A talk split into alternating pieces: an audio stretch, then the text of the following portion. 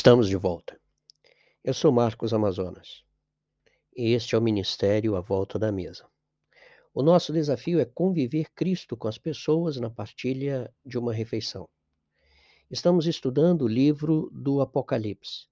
O podcast de hoje tem como tema Revelação de Jesus Cristo e é baseado no primeiro capítulo do livro. O livro do Apocalipse, como nós já dissemos no estudo passado, é um dos mais discutidos em todos os tempos. A grande maioria das pessoas olha para ele e vê como um livro de desgraças. Veremos justamente o oposto. Iremos perceber que esse livro é a manifestação da graça de Deus. Ele apresenta-nos o Cristo triunfante. O livro foi escrito em, na época em que Domiciano era o imperador de Roma. Domiciano subiu ao trono no ano de 81 e reinou até o ano de 96 depois de Cristo. Foi um imperador tirano que perseguiu aqueles que se opunham a ele e perseguiu arduamente a igreja. No livro, entretanto, nós percebemos cânticos e louvor. E sendo assim, nós podemos dizer que essa revelação ela veio dar esperanças à igreja do Senhor. Os acontecimentos narrados, na sua maioria, já se cumpriram, excetuando os capítulos finais. O livro se cumpriu, portanto, nos dias do Império Romano. Foi escrito para promover consolo e esperança para a igreja daquela época. Uma igreja que passava por forte perseguição, que tinha sua existência ameaçada. Vamos então caminhar pelo, por esse capítulo, vendo as lições e o que, que ele nos ensina. Primeiro, do versículo 1 ao versículo 3, nós percebemos que o Senhor revela-se ao seu povo. O texto inicia afirmando que é uma revelação, que é um apocalipse. O termo apocalipse significa revelação, literalmente quer dizer tirar o véu, ou seja, desvendar, tornar as coisas claras. Então o Senhor inicia dizendo que as coisas ah, que vão ser relatadas, ele vem ao encontro do seu povo trazendo uma mensagem de esperança. Ele vai esclarecer tudo. Note, o Apocalipse não é de João, mas é de Jesus Cristo. João é apenas um narrador da história. A revelação tem sua fonte em Deus, o Pai, e o Pai entregou-a a Jesus para que ele mostrasse aos seus servos as coisas que em breve deveriam acontecer. O termo mostrar ou notificar significa sinal, símbolo, ou seja, Jesus mostrou através de sinais e símbolos a João o que iria acontecer e como ele daria um basta à situação que a igreja estava enfrentando. O anjo foi o portador dessa mensagem para João. Entretanto, o que foi transmitido a João é a palavra de Deus, o testemunho de Jesus Cristo. A mensagem central do Apocalipse é o testemunho de Jesus, e nesse foram apresentadas as coisas que em breve deveriam acontecer. Sendo assim, vemos que a mensagem era para aqueles dias e essa revelação acontecia para ser uma mensagem de esperança para a igreja que passava por um momento de perseguição. Ela veio para trazer consolo à igreja. O texto diz, apresenta que feliz é aquele que lê e aquele que ouve. Portanto, nós estamos diante da primeira bem-aventurança que há no livro. O termo é Macários, que é mais que feliz. A ideia é de ser digno de felicitações e inveja, possuído do verdadeiro bem-estar. Aqueles que leem os textos são dignos de felicitações e inveja. Isso porque naquela época eram poucas as pessoas que sabiam ler. A leitura acontecia na igreja primitiva e na sinagoga. Alguém lia em voz alta e explicava o significado para as outras pessoas. Aquele que lê está anunciando a palavra de Deus. E isso é motivo de alegria. Não apenas aquele que lê, mas também aquele que escuta e obedece é feliz. Portanto, é ouvir com o coração e sujeitar a sua vida ao que está sendo lido. Sendo assim, a verdadeira felicidade consiste em obedecer a palavra de Deus, ou seja, guardá-la. E o motivo pelo qual devem guardar o que foi lido é que as coisas descritas ali estão prestes a acontecer. A ideia é que Deus está no controle da história. O Senhor não foi apanhado de surpresa. Ele sabe tudo o que está acontecendo. Ele vê o sofrimento do seu povo e por isso ele vai agir. O texto afirma que o Senhor vai sair em defesa do seu povo. O tempo de Deus está próximo. A época determinada por Deus está para acontecer e por isso os cristãos deveriam estar confiantes, pois a vitória é do Senhor. Quando olhamos dos versículos 4 ao versículo 8, nós podemos perceber que o Todo-Poderoso vem em auxílio do seu povo. Já dissemos, o Apocalipse é uma epístola, é uma carta. E João, utilizando o costume daqueles dias, faz uma saudação à igreja ele diz graça e paz. E diz que essa saudação é da parte de, do Deus pleno. Na saudação encontramos uma mensagem de esperança e não de terror. Para a mentalidade oriental, saudar é muito mais que cumprimentar, envolve o desejo de que o outro esteja bem. Saudar é querer o melhor para o outro, é desejar ver o outro eh, com bem-estar, alegre. A saudação é feita por aquele que é, que era e que há de vir. É o próprio Deus que está dirigindo-se à sua igreja. Nós vemos no versículo 8. A declaração ressalta a eternidade da sua pessoa, a eternidade de Deus. Também nos traz à memória aquilo que o Senhor disse a Moisés lá no Êxodo 3:14. Eu sou o que sou Disse mais: Assim você dirá aos filhos de Israel: Eu sou, me enviou a vocês. A expressão sete espíritos manifesta a plenitude de Deus. E aqui vemos o que Deus uh, é. Ele é comunidade, a manifestação do Deus Trino. Os sete espíritos são uma referência à totalidade do espírito, manifesta seu poder e autoridade, mas também suas múltiplas manifestações e o agir dele, capacitando o seu servo. É o revestimento do seu poder e autoridade que são totais, conforme o profeta Isaías 11:2. Portanto, o Senhor Deus Trino é apresentado e em seguida surge-nos o Senhor Jesus e a sua apresentação é feita com seus títulos messiânicos.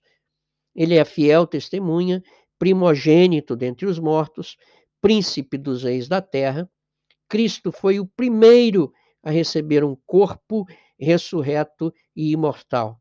Ele é o tão esperado Messias, conforme o Salmo 89, 27 e 38, Isaías 9, 5, 55, 4, também o texto de Lucas 3, 16, Hebreus 9, 14.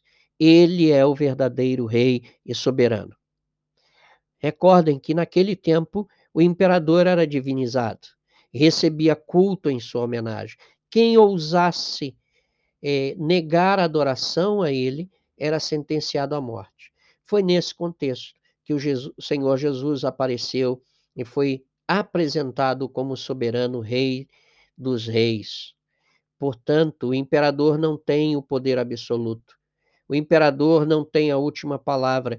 Cristo está acima dele, e é isso que ele nos diz. No seu manto e na sua coxa está escrito o nome: Rei dos Reis e Senhor dos Senhores. Apocalipse 19, 16. Os governos do mundo são passageiros, mas o de Cristo é eterno. Cristo é apresentado como soberano, mas ele não é um soberano cruel, porque é dito que ele nos ama e o seu amor não tem fim, porque a sua essência é amor, conforme 1 João 4:8. No seu amor ele nos libertou e nos conquistou para si, nos constituiu reino e sacerdotes. A igreja é o verdadeiro Israel de Deus. A igreja é o povo de Deus e faz parte do reino messiânico, e nesse reino somos feitos sacerdotes diante de Deus, não necessitamos mais de um mediador, podemos nos apresentar a Deus com ações de graças, adoração e louvor. Apesar do momento conturbado, da dificuldade, a igreja não precisava temer, porque o Senhor tinha tudo sob controle ele tem que ser exaltado e adorado. Ele é digno de receber toda honra e louvor pelos séculos dos séculos. O Senhor não abandona os seus. Ele declara que vai voltar e o seu regresso será visível. Essa foi a mensagem uh, do livro. E deixa claro que tudo começa com ele e termina com ele. A história tem o seu início em Cristo, Gênesis 1, João 1, de 1 a 4, e o seu final também, Apocalipse 1:8, 22, 20. Contudo, ele também é o ponto central da história, conforme em Gálatas 4:4. Ele é o alfa e o ômega. Essa declaração fala da primeira e da última letra do alfabeto grego, mostra que o Senhor engloba tudo. O texto nos fala da totalidade das coisas e que Cristo é o princípio e o fim do mundo. O nosso Deus, o Senhor Jesus, ele é o absoluto. Capítulo 21, versículo 6, capítulo 22, versículo 13. Ele é o governador de tudo. E a igreja pode ficar tranquila. Não são os reis, não são os políticos que controlam o mundo, pois o domínio do mundo pertence ao Senhor. Ele é aquele que tem todo o poder e autoridade. Conforme Mateus 28, 18, o Senhor Jesus diz: todo o poder me foi dado no céu e na terra. Que mensagem de esperança! O Senhor está no controle de tudo. Ele é antes de todas as coisas, tudo depende dele. Portanto, o texto fala-nos da eternidade de Deus e mostra-nos que a criação e a consumação da história dependem dele e ele não foi apanhado de surpresa. Do versículo 9 ao versículo 20, nós conseguimos perceber que o Senhor é o nosso companheiro. Agora se inicia a narrativa de João, da visão que ele teve. Ele estava exilado na ilha de Pátimos, o local que era escolhido pelo Império Romano para os presos políticos, e foi nessa ilha que ele teve a visão do Senhor. E ele inicia utilizando as três palavras-chave do livro: perseguição ou aflição, tribulação ou sofrimento, reino e constância cristã ou perseverança. Portanto, o cristão pode ter a certeza que, apesar da perseguição, das provas, o Senhor está com ele. O apóstolo teve a sua visão no dia do Senhor. Ele viu o Cristo glorificado. Ele contemplou o Cristo triunfante. O sofrimento pode atingir o crente. A dor pode ser uma realidade, mas Cristo se manifesta e está presente e tem uma mensagem para os seus servos. O sofrimento não impede que a pessoa tenha visão do Senhor. É interessante que João se identifica com os seus destinatários. Ele diz que é um irmão como os demais, não apenas isso, ele é um irmão e companheiro nos sofrimentos. Mas essa união só é possível em Cristo. Portanto, quem segue a Cristo não está imune do sofrimento. João estava exilado, mas o Senhor estava com ele, pois o Senhor nunca abandona os seus. Essa foi a sua promessa, lá em Mateus 28, 20. Eis que estou convosco todos os dias até a consumação dos séculos.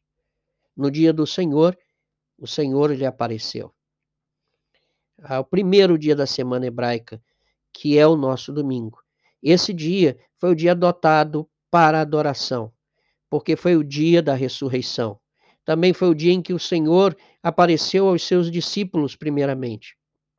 E esse era o dia em que a igreja primitiva se reunia para adorar a Deus, conforme Atos 20, capítulo 20, versículo 7 também. Foi no primeiro dia, no dia da adoração, que o Senhor se manifestou a João.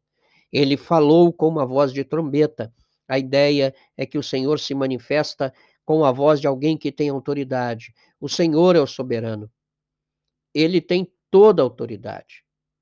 Mateus 28, 18. E por isso, ele tem poder para falar à sua igreja, e é por ter autoridade que ele ordenou que a sua mensagem fosse escrita às sete igrejas. A primeira coisa que a igreja precisa saber é que, apesar das lutas, das provas, o Senhor está no meio dela e tomando conta dela. Aqui encontramos uma mensagem de esperança e segurança para o povo que estava sendo oprimido. João diz que o Senhor está no meio dos sete candelabros de ouro, e esses candelabros representam o povo de Deus. No Antigo Testamento era Israel, sendo a luz do mundo, conforme Êxodo 25, 37. Já na visão do Novo Testamento, é a igreja. Jesus declarou que a igreja é a luz do mundo. Apesar da perseguição, do sofrimento, o texto declara que o Senhor está entre os candeeiros, ele está no meio da sua igreja. Ele não abandonou o seu povo, ele é o sumo sacerdote, conforme Êxodos 28, 4. Ele é o rei que dirige o seu povo, é o Messias anunciado por Daniel, capítulo 10, 5 e 6. O Senhor é o sacerdote rei, ele é o soberano. A descrição feita do Senhor é magnífica. Ele tem cabelos brancos, que são símbolo da eternidade divina, conforme Daniel 7,9, fala da dignidade de Deus, Provérbios 16, 31, mostra a pureza do Senhor.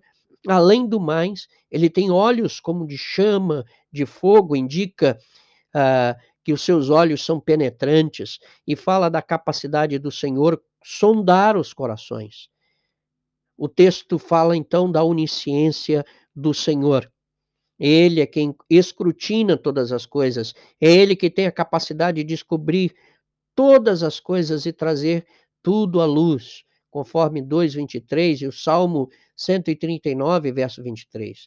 Também é dito que os seus pés são de bronze polido, realçando a firmeza do Senhor, em contraste com a fraqueza do reino humano, que pode ser visto na estátua de Daniel 2, que tinha os pés de ferro e barro mostrando a fraqueza do reino humano. A voz é como de muitas águas, simboliza a autoridade do Senhor. Ezequiel 1:24, Daniel 10:6. A voz do Senhor é sobre tudo e representa o evangelho que é pregado em toda parte pelos apóstolos e ministros. Estamos diante de um texto que nos mostra o cuidado de Deus. Ele tem as sete estrelas na mão direita, é Ele quem guarda os líderes nas suas mãos. E aqui podemos recordar o que o Senhor disse através do profeta Isaías: Não tema, porque eu estou com você. Não fique com medo, porque eu sou o seu Deus. Eu lhe dou forças? Sim, eu o ajudo. Sim, eu o seguro com a mão direita da minha justiça. Isaías 41, 10. O Senhor está tomando conta da sua igreja, tomando conta dos seus líderes. Ele não abandona os seus. Por último, o texto fala-nos que o Senhor tem autoridade sobre os vivos e os mortos. É por isso, é por esse motivo que a igreja não tem o que temer. Perante tal fato, João caiu como morto, ficou em estado de êxtase diante da presença do Senhor. Mas notamos que essa atitude de João é a mesma que os profetas tiveram quando tinham uma visão do Senhor. Entretanto, diante desse pavor, perante o medo que enche o ser, perante a manifestação gloriosa do Senhor, é possível escutá-lo dizendo: Não temas. Esta foi a palavra do Senhor para, João, E é a palavra do Senhor para a igreja: não temas. Portanto, é preciso ser perseverante, pois ele tem tudo sob controle. É somente no fim do capítulo que aquele que fala é apresentado, e ele é o eterno. Ele apresenta-se como o primeiro e o último, mostrando assim a sua eternidade e que é Deus, o Criador de todas as coisas. Ele é o Deus sempre presente, conforme Isaías 41, 4. É aquele que vive. Jesus está vivo, venceu a morte e vive para toda eternidade. E o fato dele ter as chaves da morte do abismo significa que ele tem poder e autoridade sobre a morte e o mundo dos mortos. Chaves simbolizam poder. Portanto, o que está sendo dito é que ele tem o poder e tem autoridade sobre a morte sobre o mundo dos mortos. Diante desse fato, é essencial dizer que o Senhor é o soberano, o Rei dos Reis e que a sua igreja é indestrutível. Exilado, por causa do Evangelho, João viu o Senhor, viu o Cristo glorificado que veio ao seu encontro com uma mensagem de esperança para toda a igreja. O Senhor sempre comunica o seu povo o que ele vai fazer. A igreja passava por tempos angustiantes. O último dos apóstolos estava idoso e exilado. O império romano agia sem piedade em relação aos cristãos. O Senhor apareceu trazendo uma mensagem de esperança e consolo à sua igreja. Olhando para esse texto, quais são as lições que ficam para nós? Primeiro, não importa o momento e a situação que a igreja ou que tu estejas a viver, o Senhor tem uma palavra de consolo e esperança para ti. Segundo, o Senhor vai sair em teu auxílio e vai cuidar de ti.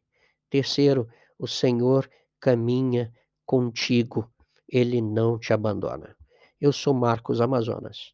Este é o Ministério à Volta da Mesa. E o nosso desafio é conviver Cristo com as pessoas na partilha de uma refeição. Que Deus te abençoe.